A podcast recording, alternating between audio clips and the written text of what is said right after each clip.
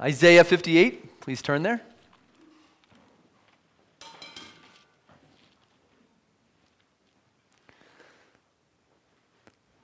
Sometimes we can mistakenly think that any kind of devotion in the name of God is honoring to God. Right? Sometimes we think if I'm doing it in the name of God, it must be honoring to God. But what in fact is not uncommon in the Bible is to see acts of devotion in God's name to be entirely rejected by God Himself, to be unacceptable and not honoring to Him. In fact, if you read the Bible, you'll find a history of acts of devotion to God in the name of God that are not honoring to Him. And so we're just going to begin by looking at a couple of, couple of those. We could go on and on all day, but we won't. so I'll give you a couple of them. In Numbers 14, God's people have crossed the Red Sea. They have defeated the entire Egyptian army, or God has defeated the entire Egyptian army. They have drowned in the depths of the sea. And now they have arrived at Jericho, the, the gateway into the promised land. So God was going to give them the promised land. They were simply to go in and take it. But what did they do? They refused. They refused to go in. They were fearful. They were scared. Jericho was bigger than they were. And so they refused to go in. So, what does God say? God says, Because you failed to trust in me, therefore you will wander for 40 years in the wilderness before you enter the promised land. So, what is their response? Do you remember what they did? They felt sorrowful that they didn't do what they were supposed to do, so they took it into their own hands to go back and attack and defeat Jericho. Right? What a lot of devotion they have. They are determined now to do the right thing. So, what happened? Well, they were routed and defeated miserably. In Numbers 14, verse 39 through 45. God crushed his people at the hands of Jericho. How about later in 1 Samuel 4, verse 3? When you find God's people are now living in the promised land, but they were threatened by the Philistines. And we have to remember that the people had become so corrupt from the priesthood all the way down. They were an incredibly corrupt people. And so the Lord brought the Philistines against them, and the Philistines defeated them. And so they ask rightly, this is their response to the defeat that God brought at the hand of the Philistines. Why has the Lord defeated us today before the Philistines? Well, that's a good question to ask. And so, what is their response? They said, Let us bring the ark of the covenant of the Lord here from Shiloh, that it may come among us and save us from the power of our enemies. So, we are told just this amazing picture, okay? Imagine this. They take the ark of the covenant that represented the presence of God and uh, they bring it into their midst. And it says, All Israel gave a mighty shout so that the earth resounded, almost like an earthquake. Everything shook. You could, if you're a feeling person, you would have said, God is present with us. There's no doubt about it. I can feel it. Can you imagine that? if you're a feeling person, if, you're, if you live based on feelings, there is no doubt that God is moving among them. You would have that tingly feeling. God is with us. And it says that even the Philistines were terrified. And what was the result? Well, it says that the Philistines made a great slaughter of 30,000 of Israel's foot soldiers. The ark was captured, and the corrupt priests, Hophni and Phinehas, were killed. What did God think of their devotion? Well, not a whole lot, right? We can go on and on with such stories. We should therefore, I think what we should conclude from this is that we should not be surprised when we hear about someone's devotion not being honored by God. It should rather make us examine our own hearts. We need to examine our own hearts and our own devotion and not immediately assume that God is accepting it. We have to examine our hearts and ask ourselves Am I coming to God the way He prescribes for me to come to Him? We just can't come to God any way we want to. And we can't just determine that my way is the way acceptable to God. But that is the way the world thinks. But that's not the way the Bible says it really is.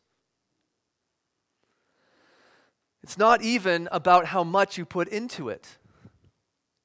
It's about what does God require? We need a sobriety check, don't we? So last week we looked at how God acknowledged that his people were expressing great devotion to him in verse 2.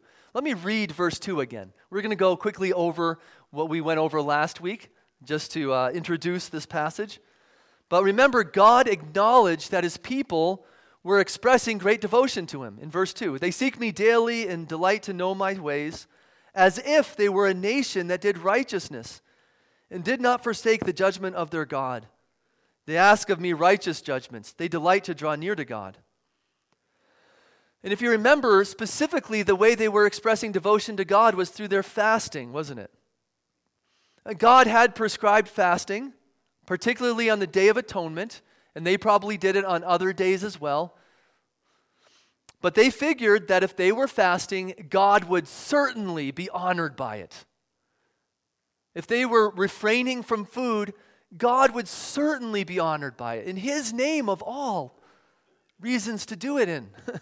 God has to honor it, right? But God was not pleased with their devotion of fasting at all. Basically, all their devotion of fasting was worthless to God. God wasn't hearing their prayers. It wasn't arising to God's ears. He wasn't listening to them. You can hear the confusion in their questioning of God. In verse 3 Why have we fasted and you see it not? Why have we humbled ourselves and you take no knowledge of it? They don't get why their actions of devotions are not honoring to God. They don't get why God isn't hearing their fasting. And in fact, they are more than questioning God here, they are upset and angry at God. They believe that God must hear them and God must respond to them. They believe that God is the problem here. There's something wrong with God. If anything, this means you must not automatically assume your devotion is honoring to God. That's what this means. How many of us have, have assumed that I prayed a prayer when I was younger, I must be honoring to God. God must have honored my prayer. Or I go to church, therefore, God must be honored with at least part of my life. How many of us have just assumed that? But we could be wrong in our thinking. We could be wrong. And isn't it important to know whether we are wrong or not? Isn't it important to know what honors God? We need to listen to God because He tells us what honors to Him. And it is our responsibility, it is our position to bow to God. As creatures, the right position before God is to bow to Him and to His Word. Otherwise, we're in rebellion against Him, even if we think we're honoring Him. So, what does our compassionate physician do? He cares for his people by explaining why their fasting was not, was not honoring to him, why it was worthless to him. What a compassionate and gracious God. He tells them what is wrong with what they're doing. Man, we should be listening. He says that their fasting was hypocritical, that it was fake, that it was a veneer of spirituality, that it was not real. And it was hypocritical because it was not coming from a, an authentic heart of love for God. And listen to what God says exposed their hypocrisy. Their hypocrisy was exposed or revealed by their failure to care for other people. Their failure to care for other people, to care about justice, God's justice, to care about serving and loving others, revealed that they did not care for God Himself. It revealed that they did not love God Himself. They were not motivated by love for God or love for each other. Rather, they were motivated by a love for themselves. And you could tell by the way they were treating people that they were supremely self centered. They were using people for their own means. Is this not painful for us to hear at times? But how necessary is it that we, that, the, that we, that we receive the scalpel from God? How necessary is it, and we said this last week, that we receive the wounds from God? That is the only way we're going to be healed, is if we come to God His way, and that's going to hurt. It's going to hurt our pride, it's going to crush us, but that's exactly where we need to be. And I don't know about you, but I was crushed a little last week. I needed to hear what God's word says. So the great physician doesn't end exposing the problem, he also graciously explains the kind of fasting that does honor him. He is honored by devotion that comes out of, that, that is, is born out of a love for God that loves people. This means, as we said last week, that we need a regenerated heart. We need to be born again. We are dead in our sins and our trespasses and sins. We need new life. We need a miracle. We can't just make ourselves love people. We can't just make ourselves do the right thing. Out of a good tree comes good fruit. Out of a bad tree bears bad fruit. And we are all bad trees and we bear bad fruit. And we need to be saved by a mighty and powerful God. And such a heart will express itself through generally, genuinely caring for others, and it will grow, and it will want to love others and want to grow because it will love God. And God is saying here, you just can't separate who you are from how you live. That's what He's saying. You can't separate who you are from how you live your life. And I didn't mention this last week, but I think it's really important that we understand that believers those who are born again and regenerated can do good works, and they will. I was talking to someone uh, a couple weeks ago who was taught very differently. They were taught that believers' works were as filthy rags, they couldn't do anything good. And uh, the truth is, and it's really important we understand this, this that as unbelievers you were enemies of God. And everything you did, even your good works, were as filthy rags. They were worthless because they were not done in faith towards God. But Christians' works are not filthy rags, they are pleasing to God. Even our imperfect works, which all of our works are somewhat imperfect, as children of God, please our Father in some ways. I am pleased when my son does works to honor me, right? I am pleased with him, even if they're not perfect. And yet I want to help him and encourage him and chastise him and discipline him so that he will grow and his works will reflect the honor that they should reflect, right? And the same is true with God, right? This is because we're a new creation that is created by God for good works. And they are good works, and they do honor God, and He is pleased with them. Praise God. so we ended with incredibly great promises that God gives to those who honor Him with their life because they are, they are changed and transformed into His image. They are His people, and they will display the type of devotion that leads to blessing. Incredible blessings for those who live out the authentic Christian faith. So today we're continuing to look at the type of devotion that God blesses. But today we are not looking as much at fasting as at the Sabbath.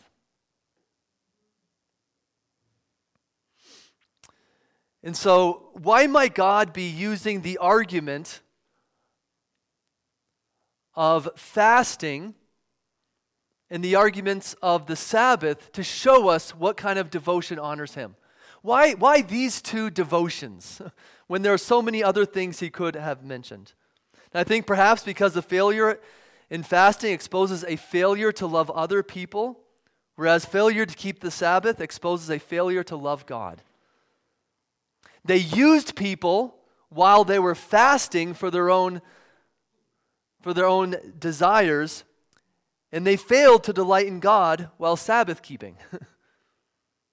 and so it kind of hits the whole gamut, doesn't it? They failed to love others and they failed to delight in God. Their devotions were corrupt. That's what it's saying here. Perhaps also to make it clear that God is not against ceremony, He's not against devotion, he is for it. He even prescribes it so long as it is done His way and out of the right heart. It is the heart that matters. And the heart that is right with God will look like something. It will look like something that He prescribes. So, of all the requirements that God made of His people, the Sabbath is perhaps the most foreign to us. And probably it, when we first hear it, we think, what in the world does that have to do with me? That's probably the last thing that you would think is of any importance to you or me. And there are plenty of reasons why we might think this way, and I'll just name a few. One of them is that we hear the Pharisees, don't we, in the New Testament, and they distorted it incredibly. And so it might give us a bad taste for the Sabbath. But Jesus was never against the Sabbath, he was for it. Or perhaps Sabbath keeping represents an attack on the lifestyles that we love. You see, we often don't have any value for rest that's not based on entertainment. Let me say that again. We often don't have any value for rest that's not based on entertainment.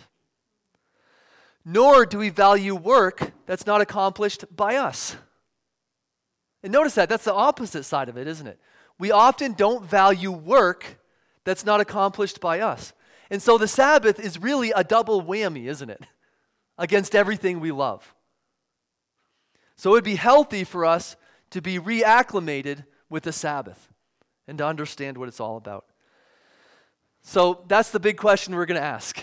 What is the Sabbath? What is the Sabbath all about? The Sabbath rest was established by God after he completed the creation of the world in Genesis 2, verse 2 through 3. And you can read that yourself. So, what does it mean that God rested? I mean, God doesn't need rest. God is God, He's infinitely great. Well, for God to rest means that He is finished with His work. It means He is satisfied with His work. It means that His work is good and he's acknowledging it. To rest signifies that his work is finished, and now he is going to enjoy it. He is enjoying the goodness, the greatness, the satisfying nature of the great work that he accomplished. So, in a sense, you can say he sits back or stands back and savors the completeness and the grandness and the gloriousness, the beauty of the work that he accomplished. Now, God commanded his people in the Old Testament to keep the Sabbath day by ceasing to do their own work and rather to rest in his finished work. In other words, think about this they were to acknowledge his work as being complete, finished, and good. With God, they were to stand back and savor the, the completeness, the grandeur, the beauty, and the glory of what God had accomplished and finished in creating the world. In so doing, they would acknowledge that God is the source of all good things. And isn't this the very problem, according to Romans, that we fail to give thanks to God? That is the very heart of all sin, isn't it? And so here we are to acknowledge that every good thing comes from God, that God is the creator of everything, and everything good comes from Him. He is the fountain of every blessing. That's what it means to be restored, isn't it? to see God as the fountain of every good blessing. That's what it means to be a, to be a believer, to be, a, to be saved, is to have a heart that overflows with gladness and the goodness of God.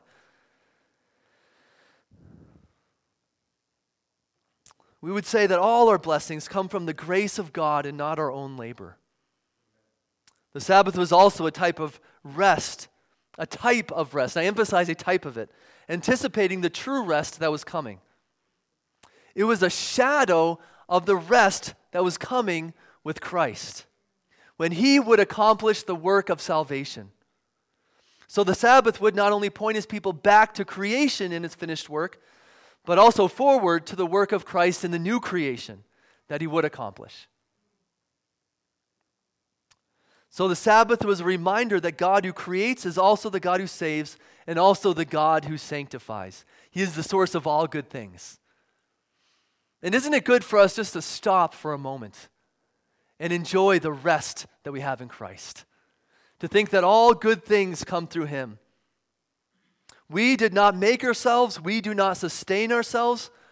It is all by His grace that we have any goodness today. And we are dependent on Him for everything. And we must remember and acknowledge that. Now, according to Hebrews 4, verse 9, we entered the Sabbath rest when by faith we entered Christ as our Savior. Let me read uh, Hebrews 4, verse 9.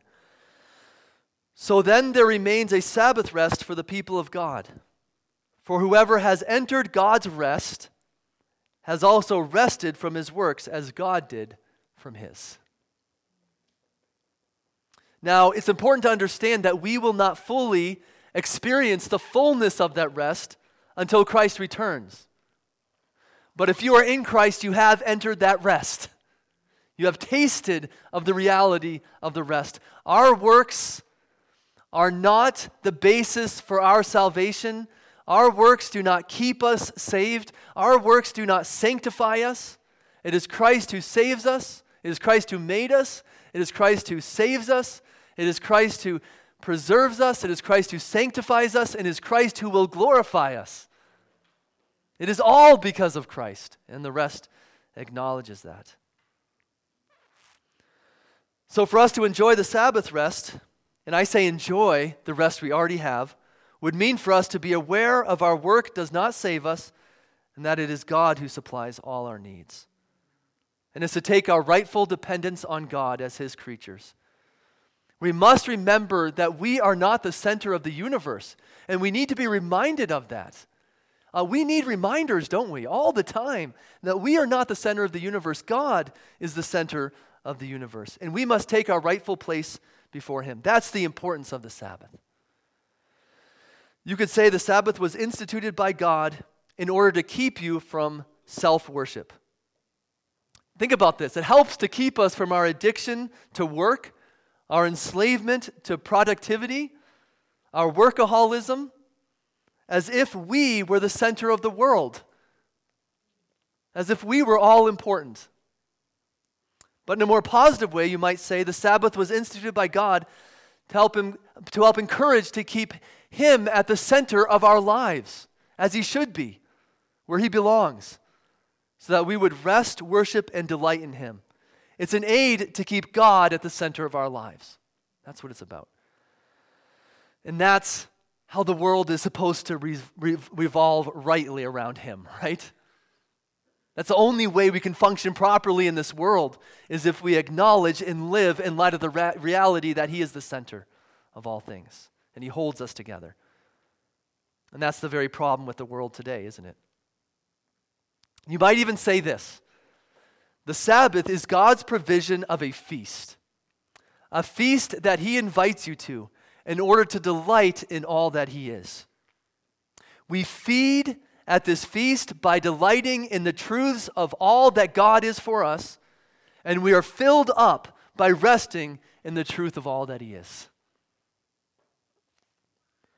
What a delight the Sabbath is. Now, there's a real danger in me trying to boil this down into too simplistic of thoughts, but I think it would be helpful for me to explain it a little further. Both of these practices, and what I mean by practices are fasting and the Sabbath, express different realities of feasting.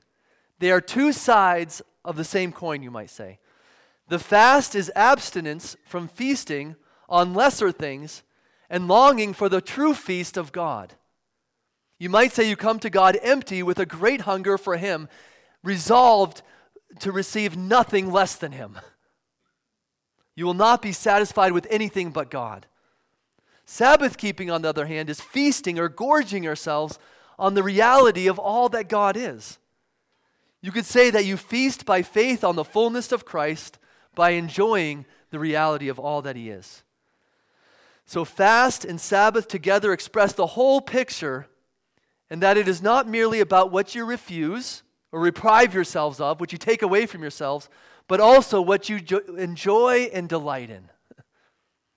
And that's absolutely essential that it's not just what we take away from ourselves in fasting, but it's also what we receive and delight in and rejoice in and feast on.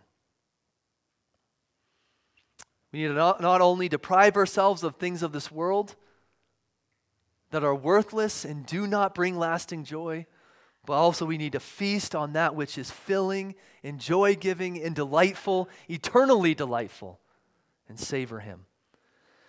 So, the basic point of verses 13 through 14 is that there is a certain way of Sabbath keeping that honors God, and there's a certain way of Sabbath keeping that does not honor God.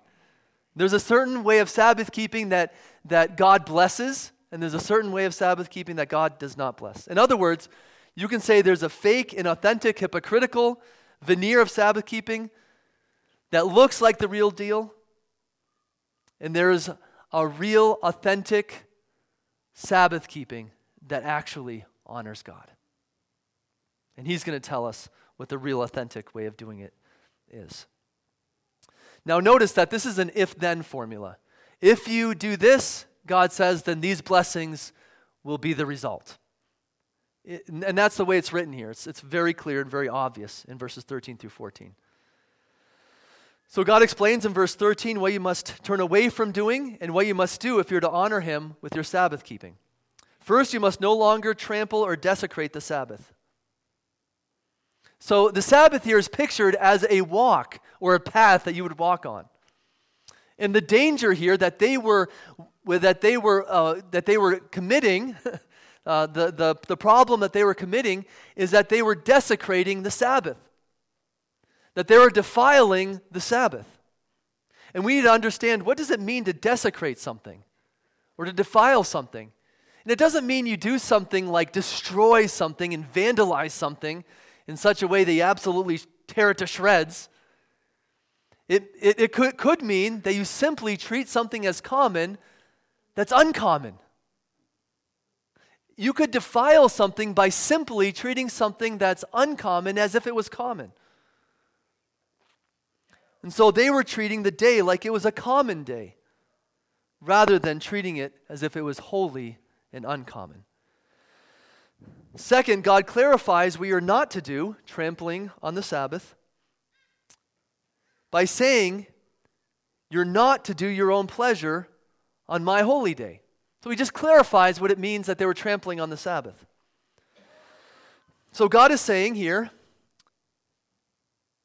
that you're not to do your own pleasure on my holy day. And so the question is is God saying he doesn't want you to be happy on the holy day? Is God trying to take away your pleasure and delight? Is he trying to take away the smile from your face? Is God a supreme joy killer? And the answer is absolutely not. We know this because what he'll say uh, just in, a, in the, in the rest of the verse here is you are to call the Sabbath a delight. So he's not saying be unhappy. so we need to ask ourselves what kind of pleasure is he saying not to pursue? And I think he's talking about pleasure that doesn't take him into consideration.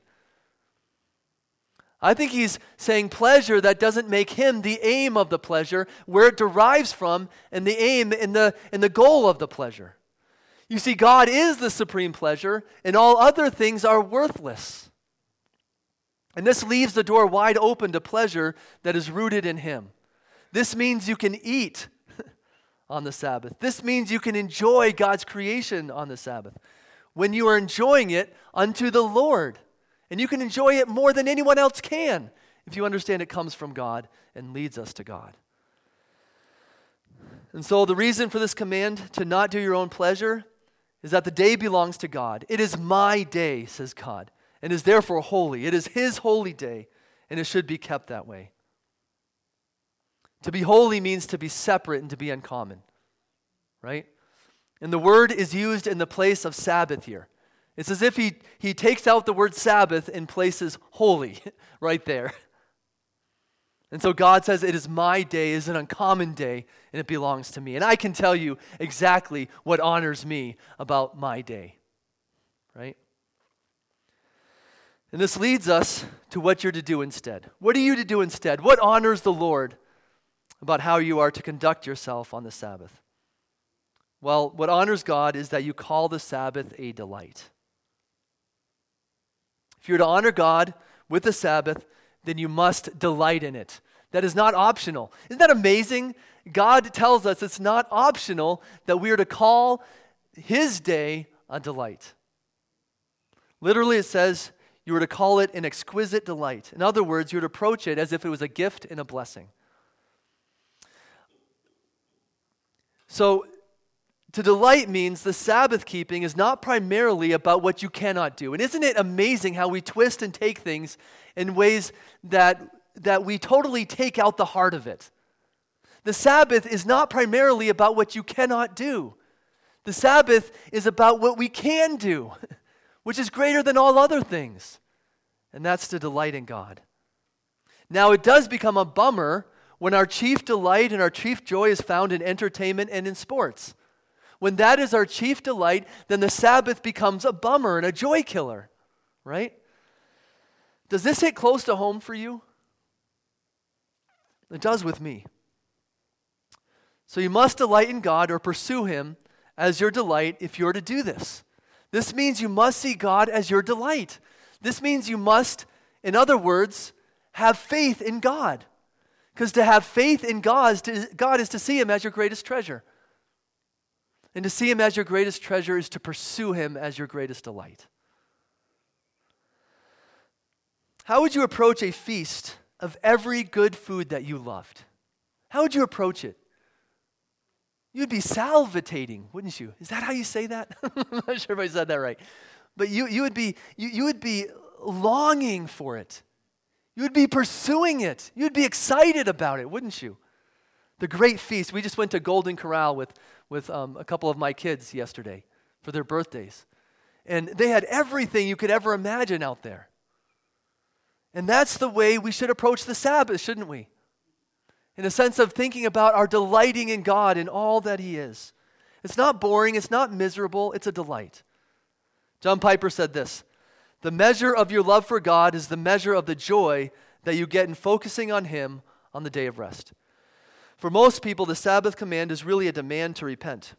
It invites us to enjoy what we don't enjoy, and therefore shows the evil of, of hearts and our need to repent and be changed. And as strange as this, as this sounds, it requires effort, doesn't it? It requires efforts. You must make effort to see the worthlessness of the things of this world. You must take effort to see the worth of God and to enjoy the reality of all that He is. You must put into your mind the marvelous and glorious truths of all that God is if you were to ever enjoy and delight in Him. You must hold them before your eyes if you're to delight in Him. You and I must work by faith to find our delight and rest in God. And what is significant here is that calling the Sabbath a delight is parallel, and lo- notice this in the passage here, to calling the day holy and honorable. You call it honorable when you delight in it. When you delight in God, you are calling the day honorable. They go hand in hand. To honor God is to delight in Him. They're one and the same thing. You can't honor God without delighting in Him. Because that's what faith is, isn't it? is delighting in God or pursuing it if you don't have it. That is also what faith looks like. Merely acknowledging outwardly the Sabbath as a delight is not sufficient. Your acknowledgement must be translated into actions that show the reality of it in your heart. And that's what we read. If you honor it not going your own ways or seeking your own pleasure or talking idly. Now, that's kind of strange, isn't it? He says that not taking your own pleasure, not going your own ways again here. And it's not saying don't pursue your joy in God. It's saying, once again, pursuing what is ultimately to, you can ultimately find your joy in, which is God at the end of every pleasure. Walking in His way, delighting to do His will, and pursue your pleasure in Him. And then, secondly, honoring the Lord means not to speak vain words. Now, it's a strange thing to say, isn't it, as well? It doesn't mean sh- preach shorter sermons, right? It doesn't mean talk less. What it means is referring to talk that is worthless, talk that has forgotten or ignored God, right? So, what are the promises for those who keep the Sabbath in a way that honors God? Notice this is an if then argument. If you keep the Sabbath in a way that honors the Lord, then God promises these blessings. That's what it says. you can't get around that. That's what it says here. You will experience the delight that comes from knowing the Lord. Then you shall take delight in the Lord. Isn't that fascinating? That that's what it says here. If you call the Sabbath a delight, and if you do not pursue your own pleasures, then you will take delight in the Lord. The path or goal of the Sabbath is to, is to lead you to delight in the Lord. The, Lord. the Lord's regulations, you might say, are an avenue to lead us to find our true and ultimate delight and joy that's found in God. And this is why the Sabbath is not a burden, but a delightful thing. Now, this is a promise. God will supernaturally give you a delight in Him. What an amazing promise. What an amazing reward for those who rest in Him. Not only that, but you will be exalted to a victorious position of triumph. It says here, and I'll make you ride on the heights of the earth. This isn't talking about taking a hot air balloon up in the skies, right? It's not about the position of being high up itself. It's saying that you will triumph over your enemies. You know, you will triumph in the sense of you will be able to live a life that honors God. That's what it means to triumph, right? To follow His will, to delight in doing His commands, to delight in doing things His way as He has called us to live. That's what it means to triumph, to live by faith in this world. And it says, You will triumph. And perhaps one of our problems is that we are not living a life that is devoted to God, that we are not delighting and treasuring Him, that we are not taking time out of our days to focus uniquely and separately on Him. And therefore, we are not able to live for Him in our lives. We can be very weak people and unable to live for God when we're not setting time apart to be with Him and to focus on Him. Perhaps that's why we don't fight well. Not only that, but through Sabbath keeping, you will also be preserved by the sustaining goodness of God. He says, I will feed you with the heritage of Jacob, your father. he says, I will begin, you will begin to taste of your inheritance, the goodness that God promises to his people. You'll begin to have a foretaste of what awaits you in your heavenly inheritance. And one practical way of understanding this is that this foretaste will keep your eyes on what fully awaits you when you receive your inheritance. And therefore, this will keep you strong today. we need to feed on the reality of what awaits us. And we do that when we get a little taste of it, so that we can continue to remain living this life with hope in the future promises of God. We need to taste of it we need to be reminded of it because we can only live well in this world to the degree that we are aware of what awaits us in God's kingdom. Eric Liddell was a great example of a God honoring, Sabbath oriented life. He was known as the Flying Scotsman because he could run fast. He was born to missionary parents in China and grew up to be a committed Christian. His sister, his sister asked Eric on one occasion, Why do you run? And his reply was this God made me fast, and when I run, I feel his pleasure. Eric trained himself for the 1924 Olympics in Paris. He would go on to win the bronze for the 200 meter race. But his real strength was the 100 meter dash. And he was almost certainly uh, he was almost certainly assured a gold medal in this particular race. He had it in the bag, you might say. But he found out that the 100 meter dash was going to be held on Sunday. To the surprise of his teammates and the leadership of his country, he stated that he would refuse to run the 100 meter dash on the Lord's Day. When faced with a choice of glory or standing on conviction, where did he stand? He stood on his convictions.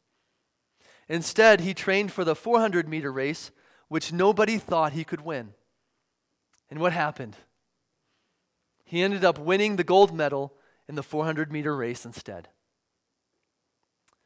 Now, I am not mentioning this primarily because of his stand for his convictions on Sunday, as great as that was. I mention him because his life was Sabbath keeping. It is not that event, event that indicates he had a Sabbath oriented life. You see, after graduating from school, instead of living the rest of his life in the glory of his victory, he returned to China as a missionary. He gave his life to bring the gospel of Christ to China.